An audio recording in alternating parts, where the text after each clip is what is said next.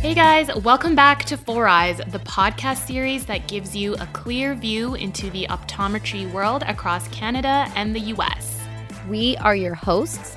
I'm Dr. Amrit Bilku. I'm Dr. Deepon Kar. Hi, I'm Dr. Bravinda Vandava. And I'm Dr. Alex Kuhn. We are so excited to share today's episode with you all. We are talking with Dr. Rosa Ramirez. She is one of our very good friends and fellow classmates from the Illinois College of Optometry. Rosa graduated along with us in 2019, and now she currently works at a private practice in Illinois. And as an optometry student, Rosa actually coordinated and organized an entire mission trip to Mexico all by herself. And we were very intrigued by her huge accomplishment as a fourth-year student doing that.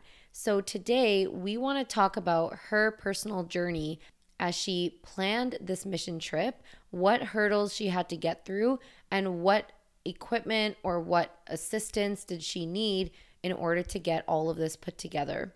So we really hope you guys enjoy listening to this episode, and we really hope that this conversation with Rosa inspires all of you to provide those optometric services to underserved communities and provide those mission trips to give back to those communities. If you want to learn more, feel free to reach out to us on our Instagram. Just send us a DM and we can try our best to give you as much information as we can to help you get started with this as well. Dr. Ramirez, can you tell a little bit about yourself to all of our listeners here? Yeah, so I graduated from ICO 2 years ago in 2019 with Amrit, Deepon, and Reggie. For those of you who don't know, my nickname is Reggie, and Rosa calls me Reggie. Insider. Yep. Four Eyes insider right there. All right.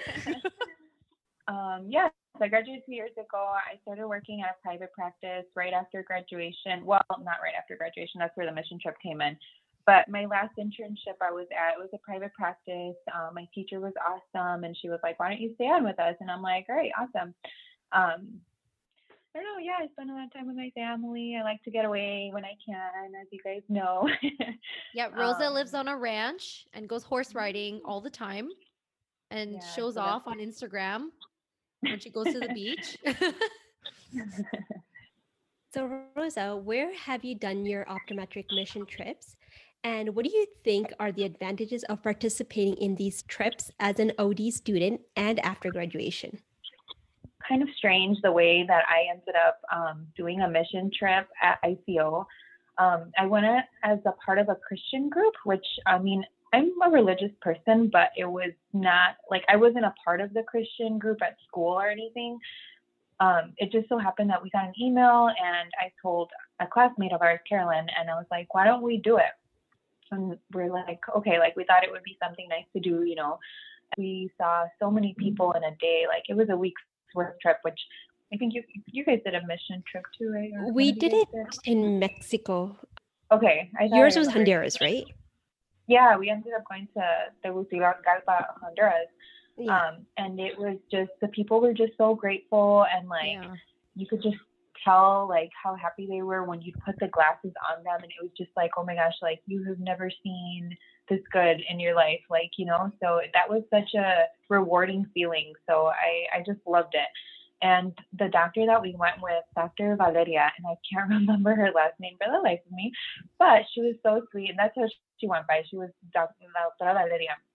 And honestly, she was just a very inspiring person because she ended up like moving out to Honduras like shortly after graduation and just starting a clinic there. And like she has devoted her whole life to this mission to go and provide eye exams to the Honduran people down there. And it's just like, what, just like, I just thought she was such an altruistic person. That's the word I was looking for. Mm-hmm. Like to give her whole self to like, you know, people, like she wasn't Honduran. She doesn't have family members like that are Honduran, but she was just like, you know what?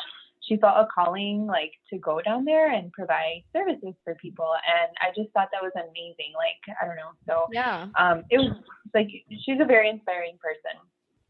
Anyway, so that was a nice experience. And I think as a student, like, you should really try to go on one of these trips because it's just awesome. Like, the experience that you get is just unforgettable and rewarding. And yeah, I don't know. It was a really good trip. Yeah, I definitely agree with you. Our trip, mine and Deepon's trip to Mexico, we saw a lot of students a lot of patients a day. And some of them would travel from like a village from 2 to 3 hours away just to see us. And they would be like camping out for the whole day. And they were so grateful. Mm-hmm. And, yeah. It was an incredible feeling you got, and you know these people actually appreciated you, and you know I would definitely want to do that again. Yeah, very rewarding. So yeah, rewarding is probably the best word to describe it. Mm-hmm. Yeah, and good for Dr. Valeria for that sounds like she just sacrificed everything to just go down there and help people. That's crazy to me. That's she did. Amazing. Can you imagine just picking up your things and all right, I'm going to go to this country that I know nobody, that I barely know the language, and just, provide for these people. And but yeah, so she was just very inspiring. And I'm just like, oh my gosh, I don't know, that's, I don't know if I'd ever be capable of doing that much, but that's what inspired me then to do the mission trip. So I'm you know what, I might not dedicate my whole life to an underserved population, but for sure, being able to help here and there, I think is different. Rosa, speaking of, going on these mission trips, you kind of planned your own mission trip right after graduation, right? We just talked about all the different things that are involved in a mission trip, the people, the volunteers, the equipment. My big question for you is, how did you go about planning an international optometric mission trip on your own? How did you choose and set up the location? How did you know which locations were safe for you and your team? And especially if you've never been there before, how did you organize all that stuff? I think it's so funny right now. You said that. I'm like, oh my gosh, that actually sounds pretty impressive. I'm right now. It is. I'm that's why we brought you here. That's why we're proud of you. Thank you.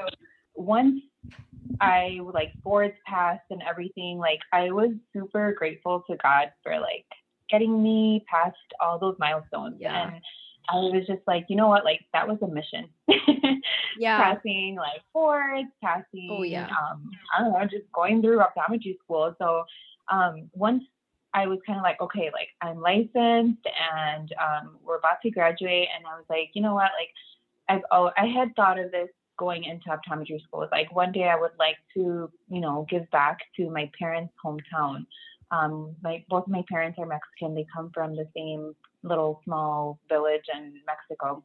Anyway, so it's not a very touristy place. It's a small, maybe 10,000 population town, but so it's not big. And after that, they're really, it's a very isolated 10,000 population town. So there's no real big cities around there. So anyway, so I was I'd like to give back at some point if I could. And when I was, before optometry school, I was working for a doctor, Dr. Lewis, and he actually is in charge of serving a lot of the Chicago public schools. So he has one of those mobile optometry units. I don't know if you guys have heard of them. Yeah. But it's, basically it's when we went to CPS at school, but we would take a lane over to a different school every day and set up in a library, set up in a classroom. And I remember I used to be a technician that carried all of that stuff in my trunk. So I would show up to the school and set up a lane and put the computer, measure the 10 feet and put the phoropter up, carry little mobile slit lamps. And I would set up the whole desk and for the optometrist. And I remember I would do a quick auto refraction on the children, IOPs, vision checks, give them to the optometrist. And then that's where so basically that's where I'm getting at is I want to give a shout out to Dr. Lewis because he's the one that actually ended up providing all the equipment for me And it was honestly so nice of him, because I remember when I was working with him and I got accepted to school, he was so excited for me, and I was like, yay. And so he was happy for me. And during school, he'd always give me work, and I would always catch up with him here and there. And he'd be like, how's school going? And this, that. And we always kept in touch, kept good communication. And it came to a point where I would joke with him and be like, Dr. Lewis, like, you know, you don't use your equipment all summer. Like, would you let me borrow it and go down to Mexico and do a, you know, like a mission trip? And he'd be like, yeah, Rosa, anytime. And I'm like, okay. And like, this is me as a student. Like, and he would just like, kind of like, yeah. And I thought he was playing. And so I was like, oh, I'm like, I would throw it in there just to kind of plant the seed, I guess. Cause I'm like, well, maybe one day he will let me borrow it. And, the year before graduation, that December, I go down to my parents' hometown every Christmas. So I was going down there, and I asked them, because the kids on CPS are on break during Christmas break. So I said, hey, what if I borrowed, you know, a couple of your equipment and went down and did a screening on the kids, just to kind of gauge how many kids that, like, you know, like I would do the trip for. And that's when he's like, oh, you're serious? And I was like, yeah. I'm like, I want to do my mission trip. So he's like, okay. He's like, yeah. He's like, I'll borrow you an autorefractor, an eye care. And I took a vision chart with me. And so I went and I did this, and I took my things with me, and I went to do a screening. And like, I remember I contacted the school director down there that was in charge of like the majority of the schools down there. And basically, they told parents to go and take their kids. And I show up, and I took a couple of my cousins. I was showing them how to check VAs. I was showing them, like, you know, like how to help. Yeah. Two kids showed up to my screening, and I was just like, oh my. So I was like, oh my gosh, like nobody wants class. Like nobody wants, well, it was just a screening, but I think it was just like they weren't interested because there was no like game to it, you know, mm-hmm. and everybody was on vacation. So that those 2 weeks that they have off, like they're not trying to go to the school and get like mm-hmm. extra stuff done where it's not providing you anything back. So I was like, I was really bummed out, and I was just like, oh, I just brought all this stuff for like nothing, you know, like I'm like, okay, yeah. I'm like, well, oh well. But I knew that there was a need, because I go down there and I see all these kids with no glasses. I've been to the school. Like I've gone to pick up my little cousins from school. Like mm-hmm. nobody's ever wearing glasses. And I'm just like, I know these kids need glasses. Like, yeah. Being Hispanic, like you run, like there's a lot of stigmatism that runs in our culture. Mm-hmm. And it's just like, I know you need glasses. yeah. So I was just like, oh my gosh. So I was a little disappointed in how the director took care of it, because I guess they didn't really market it that much either. The mom that did take their kids said nobody, you know, like she didn't know about it. So I was like, you know what, I got to take this matter into my own hands. So then when it came time to graduation, I remember contacting my cousin who has kids in the school program, and like it literally was like verbal, like mom to mom to mom to mom, like know that somebody's coming, they're going to do eye exams on the kids down here. Yeah. And this wasn't a screening anymore at this point. I'm like, I'm going to go down with all my equipment. So that's literally how I let the town know that I was going, was just like word of mouth and mm-hmm. Moms sharing on Facebook. And then at that point, Dr. Lewis is like, okay, well, it's summertime. They have 3 months off of school. And he's like, you can borrow more of the equipment. So I actually lugged down a whole phoropter, like in a luggage piece that, oh my gosh. Yeah. The eye care, an autorefractor, a computer for the VAs. You brought all of this in like an extra suitcase?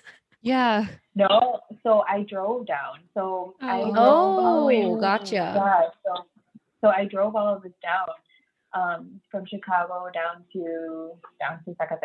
So it was like, it's like 34-hour drive maybe. Wow.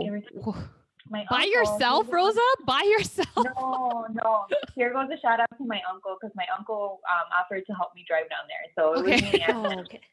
Yeah, it was quite the trip. It was a pretty heavy set of equipment that I took.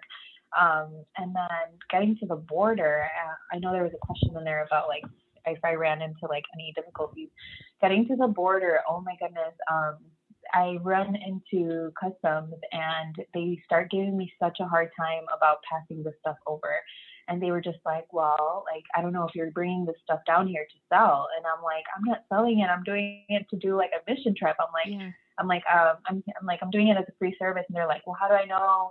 They like, it's just so unorganized down there. You guys have no idea. And it's just like, did you have to show any like paperwork? Like you could show them your ICO, like pictures of you in like an ICO shirt or like at the school, in the classroom, in clinic, nothing? They're like, no, like, this is not legit. What? Oh, no, yeah. So, I mean, I had like a, I remember I had a note from like Dr. Lewis and everything saying like, oh, like this equipment belongs to Ageless Eye Care. Well, that's smart. Before the police come find you and say it's stolen equipment. Yeah. So that's exactly what. So I was like, oh my gosh. I'm like, I was having a panic attack. I'm like, I just drove 24 hours from Chicago to be stopped at the border. And the guy from customs was like, you know what, ma'am, if I were you, I would just take this over to, a rent-to-storage unit and leave your equipment there because I like we can't let you pass with it. And I'm like, what? Like I'm like this whole like I took like a month's worth of time to go down there and do this. I'm like this is what I came out to do. I'm like I need my equipment. And he's just like, well, I'll charge you a small fine and I'll let you take it then. And it was like I'm like, all right, you know, it's fine. They just wanted the money. Yeah. Yeah, pretty much. And I was just like, okay. I'm like, you know what? It's fine. Like it's as long as I get to still take it and like do what I set out to do. Yeah. So yeah. And then after that, luckily I got down there and found a school that let me, and I got this idea from being a part of that mobile unit out here in Chicago Public Schools. I went to my cousin's school and I was like, oh, do you guys have a little room I can have like for the time being and set up, a little like optometry lane here and do the eye exams. And the principal there was so on board with it, very helpful. He was just like, yeah, like let's do it. And so he let me use that room for that time being. So I'd go there every day around 1 o'clock because I think the kids would be out of school around like 1:30 or something. So I would set up, and by the time they were done, oh my gosh, you guys! If you guys only saw like the first day, there was a whole line of kids lined up with their parents, like, and I was like, my heart was just like, oh my gosh, like I was worried because of that screening I did in December that I was like, nobody showed up. Yeah. So I'm like, what if persistence is key? Yeah. Persistence is and key. Word of mouth is important. Apparently, you just proved it. Yeah. That's word of mouth. That's the market right there. So, anyways, so and here the difference was too with like.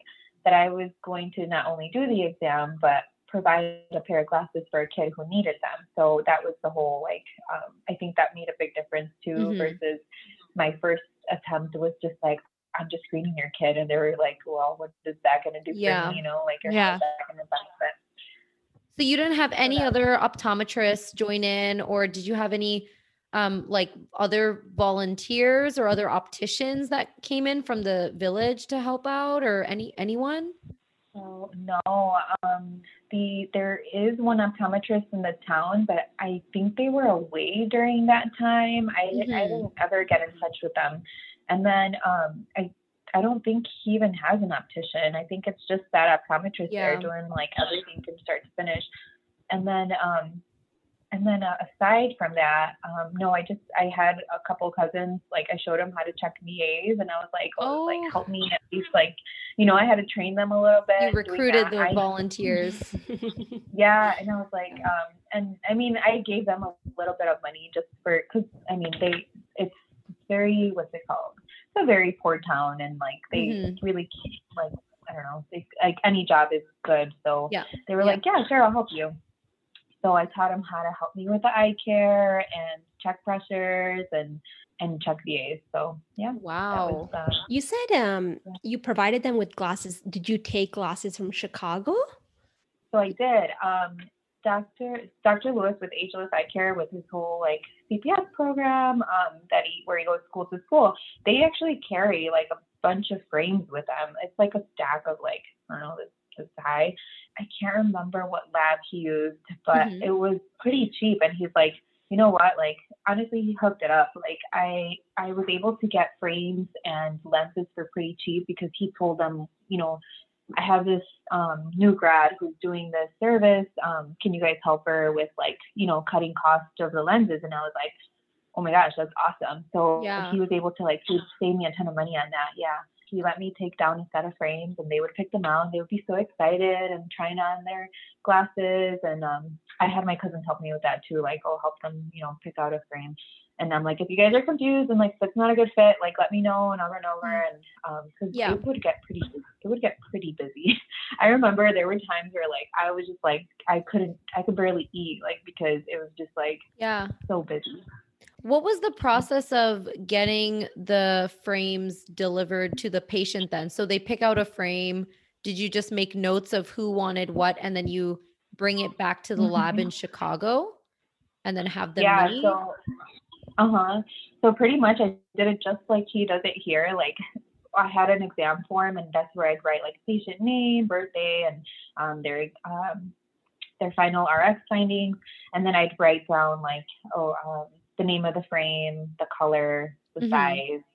And then that's how once I got back, I went through each exam form and like inputted the information and sent the order out. So when they came in, they had the patient name and all that information on there. So, and then you guys shipped it to the school so that the students would pick it up, or did you send it to like each student individually?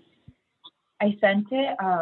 My brother went on a trip down there shortly once the lenses arrived, the frames arrived, and I sent them down with him because, and we go a lot to my parents' hometown, or we did. And so he took them down, and my cousin that helped me do a lot of this, she was the one that helped distribute them out because she knows a lot of the kids down there, and her kids go there, so she was able to like distribute and stuff. She was my little optician. Oh, that's how amazing. Many cousins did you have helping you? Was it just like a couple, or was it like the whole fam? It was usually two of them. Okay, but just sometimes two. Three, yeah. No, it wasn't that many of us. Honestly, we'd fall behind because of me. Like, sometimes the autorefractor wouldn't be working, and there I am scoping away, and I'm just like the autorefractor would sometimes just like break down on me, and I'm like, okay, I'm like, I'll scope and all, like, cause it definitely helps a lot, like, you know, like to give you an idea. And then once that wasn't there, I'm like, I really got to sharpen up these rep skills here. So over days there, I'm like, all right. It was and then how many kids did you end up seeing in a day? I went to, it was like 167, I think I remember. Wow. Oh, not in a day. Sorry, not in a day. But okay, I was like, Rosa, you were not sleeping. No. You're like, okay. No. Sorry, I thought you meant for the whole time being. I think it was like 167. I can't remember how many I see a day, but it'd be maybe like 15 a day, 20 a day. Okay. That's a lot. That's still a lot for like kids, 20 kids a day. Oh, something like Deepon that. Deepon can handle one. Yeah, I'm like done after one. I'm like, all right, my patience is out. 15 minutes. Yeah. Get out. It was so funny because then it was like there were days that they would come and there would be a line, and I'd tell them like, okay, I tell my cousins would have a little sign up sheet, and then, you know, I'd say, okay, cut it off after this one, like no more. And then people would come and be like, oh, like, you know, like I really need one. Like she can't see well. And just be like, all right, just add her in. And like that would just like keep, and I would get out of there so late. And it's just like, but it was like, again, rewarding. Like I felt good doing it, but there were days that were a little longer and I'm like, oh, I just want to go home. Yeah. And, I think that's how me and Raph felt when we did our mission trip in Mexico as well. It was, our days were long for sure. Like I think we would get up at like 6 a.m. and then start. No, earlier. We used to get up at like 5:30. Yes. Remember, 6 o'clock we used to have our breakfast, and by 7 we had to be at the screening. Yeah. And then we would be working until like maybe 7 or 6 or 7. It was a good 10 to 12 hours we worked in the day. Wow. That is super long. Yeah. And it was hot. It was super hot. Yes. I remember I'll be doing red and I'll be like sweating. I'm like, somebody come and fan me, please. Yeah. Well, that's amazing. I'm so happy for you that the second time around was like, it paid off really well, you know, all of that hard work and the bribes at the border, like now it was all worth it, right? Yeah. I was just like, my worry was, and I hope Dr. Lewis isn't listening to me, but my worry was just like, what if they try to take my stuff away? Like it can be kind of corrupt at the border. So I'm just like, oh my gosh, I didn't think I was going to run into this. Like I had my letter, I had like, you know, like proof of like, you know, like this is borrowed, I'm bringing it back. And they like, you can run into like a customs official that just isn't, I don't know. For anyone who's hopefully planning on organizing a mission trip, I guess that's rule number one, is maybe travel with a bunch of optometrists, or maybe sign up with an organization that kind of already manages mission trips, because then, I guess you won't run into this all by yourself at the border, you know, possibly not getting in. So talking about like lenses and how you had to pay kind of out of your pocket for the lenses and the frames, were there any other expenses that you had to do out of pocket? Well, the first one was the bribe. Second part was... How much did that cost you? Just out of curiosity. It was like around $100. It wasn't that bad, but it was just, but 100 US, like, right? 100 US. Yeah, so about like 200 Canadian. 120 Canadian. Yeah. But yeah, just once I got back, it was just paying for the glasses and the lenses themselves, which I was thinking of maybe, you know, starting a GoFundMe or something to get like help to pay for them. Yeah. But it wasn't that bad. It was like, I can't like exactly quote it, but I think I spent maybe like $500 on it after. It really wasn't that bad. Like for like 170 kids. For glasses, but like of them needed glasses. Not all of them needed them. Yeah, I want to say I ordered maybe like 70, and it was a couple of them were double orders for the kids that had like really high prescriptions. I was like, well, let me get them a backup pair in case they like lose them or break them, because it was like you really should be in glasses. Yeah, I knew a lot of those kids needed to be in glasses. So. You know, I'm really glad that we spoke with you now so openly about how you organize the mission trip, because I do remember personally, like during school, you brought up the idea and you were saying, you know, I'm trying to organize a mission trip. And I was like, whoa, Rosa, hold up. How are you even doing this? How are you handling this? This is so much work. But now that you actually talked through the steps, like it doesn't sound impossible at all. You know, this does sound like something that people can do. But I think, you know, it sounds like you were definitely in good hands where you had connections with ODs who had the travel equipment or the portable equipment, and also access to cheaper lenses and frames. I think I have one question that you may not be able to answer, but you know, if we were thinking of doing a mission trip and we don't have connections with someone like this, do you know of any frame and lens companies that are easy to approach when you want to do a mission trip and you want to ask some of these companies like, hey, do you, you know, are you able to give me a discounted price if I want to do a mission trip? I was lucky enough that I didn't really have to search around because I had that connection with Dr. Lewis, and he was able to, one, hook me up with like the equipment, two, hook me up with a place that does, you know, he gave me a really good discount on frames and lenses. So I was lucky enough that I didn't really have to search for that. But I mean, I don't think it's worth a try to ask, like call up SOR rep or something, and, you know, mention what you're trying to do. And I think that that's a good start, and they would be able to kind of guide you into like, well, maybe we can't, but so-and-so can, or something, you know, like I'm sure, you know, like it's a good deed that you're doing, and I'm sure somebody will be willing to help. And, you know, I think that would be like, if anybody's thinking about doing it, the worst thing you can do is like ask and be told, no, I don't know. And then you just go to the next one. Yeah. So that's very true. That's sweet. Now I miss Mexico. I want to go back. Let's do one. Yeah, it's like bringing back like flashbacks of mine and Deepon's trip, because in the evening we would walk around the town. It's a really small town too, and like mm-hmm. people knew who we were, and they were even like they would come to us and they would like thank us, even though there was like a big language barrier. You could tell that like they were just so happy mm-hmm. and they just like welcomed mm-hmm. you to their town. Mm-hmm. And it was a really mm-hmm. good experience. Yeah. And like meeting the people that we worked with or volunteered with too was just as amazing. So, yes. I mean, yeah, I don't think we'll ever forget those personalities, and mm-hmm. Those mm-hmm. friendships will always be remembered too. And yeah, some of those nights that we had, it was just, I'll never forget those experiences. So yeah, just waiting for COVID to be over so we can do this again. Hey, yeah, mm-hmm. seriously.